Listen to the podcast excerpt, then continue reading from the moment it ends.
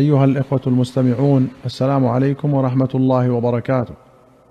واهلا وسهلا بكم إلى حلقة جديدة في برنامجكم جامع السنة. في كتاب الإمامة والولايات باب الترهيب من سؤال الإمارة. أخرج البخاري ومسلم عن أبي موسى رضي الله عنه. قال دخلت على النبي صلى الله عليه وسلم أنا ورجلان من بني عمي. فقال أحد الرجلين يا رسول الله أمرنا على بعض ما ولاك الله عز وجل. وقال الآخر مثل ذلك فقال أنا والله لا نولي على هذا العمل أحدا سأله ولا أحدا حرص عليه. وفي رواية قال أقبلت إلى النبي صلى الله عليه وسلم ومعي رجلان من الأشعريين أحدهما عن يميني والآخر عن يساري. ورسول الله صلى الله عليه وسلم يستاك فكلاهما سأل. فقال ما تقول يا أبا موسى أو يا عبد الله بن قيس؟ فقلت والذي بعثك بالحق ما أطلعاني على ما في أنفسهما وما شعرت أنهما يطلبان العمل. فكأني أنظر إلى سواكه تحت شفته قلصت. فقال لن أو لا نستعمل على عملنا من أراده. ولكن اذهب أنت يا أبا موسى أو يا عبد الله بن قيس. فبعثه على اليمن ثم أتبعه معاذ بن جبل. قوله فقال لن أو لا نستعمل شك من الراوي. وكذلك قوله يا أبا موسى أو يا عبد الله بن قيس. وقوله قلصت أي انزوت وارتفعت. قال النووي قال العلماء والحكمة في أنه لا يولى من سأل الولاية أنه يوكل إليها ولا يعان عليها. كما صرح به في حديث عبد الرحمن بن سمرة الآتي ولأن فيه تهمة للطالب والحريص.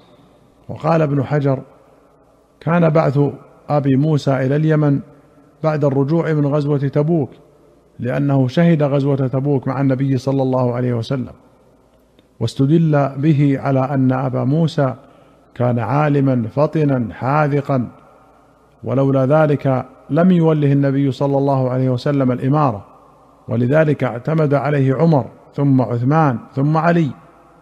وأما الخوارج والروافض فطعنوا فيه ونسبوه إلى الغفلة وعدم الفطنة لما صدر منه في التحكيم بصفين.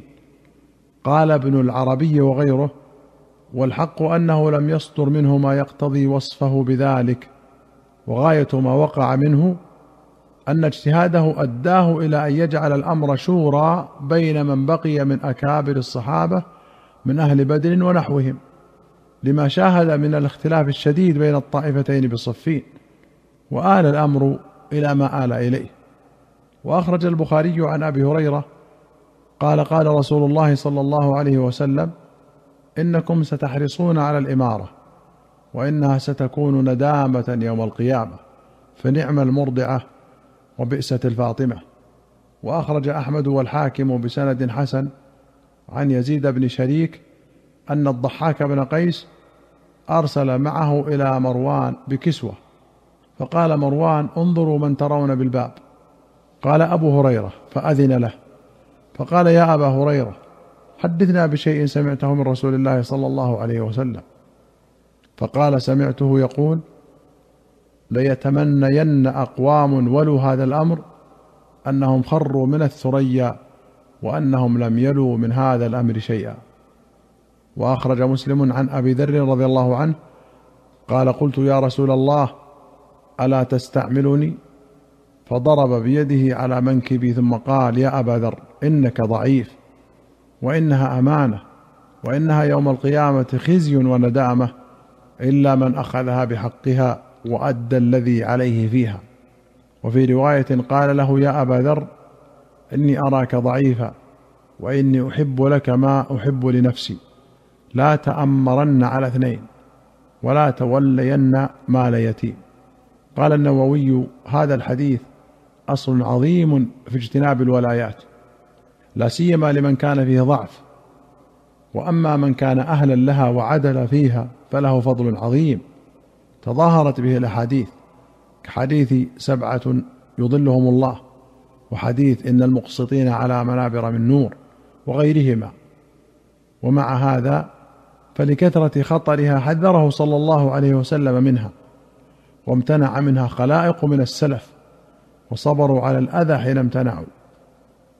وأخرج مسلم رحمه الله عن جندب بن عبد الله رضي الله عنه قال جئت يوم الجرعة فإذا رجل جالس فقلت ليهراقن اليوم ها هنا دماء. فقال ذلك الرجل كلا والله. فقلت بلى والله. قال كلا والله. قلت بلى والله. قال كلا والله. إنه لحديث رسول الله صلى الله عليه وسلم. حدثنيه قلت له بئس الجليس لي أنت منذ اليوم. تسمعني أخالفك. وقد سمعته من رسول الله صلى الله عليه وسلم فلا تنهاني. ثم قلت ما هذا الغضب؟ فأقبلت عليه وأسأله فإذا الرجل حذيفة. الجرعه بفتح الجيم وفتح الراء وإسكانها موضع قرب الكوفة؟ ويوم الجرعة يوم خرج فيه أهل الكوفة يتلقون واليا ولاه عليهم عثمان فردوه. وسألوا عثمان أن يولي عليهم أبا موسى الأشعري فولاه. قال النووي وقع في جميع نسخ بلادنا المعتمدة أخالفك. قال القاضي عياض ورواية شيوخنا كافة أحالفك من الحلف الذي هو اليمين.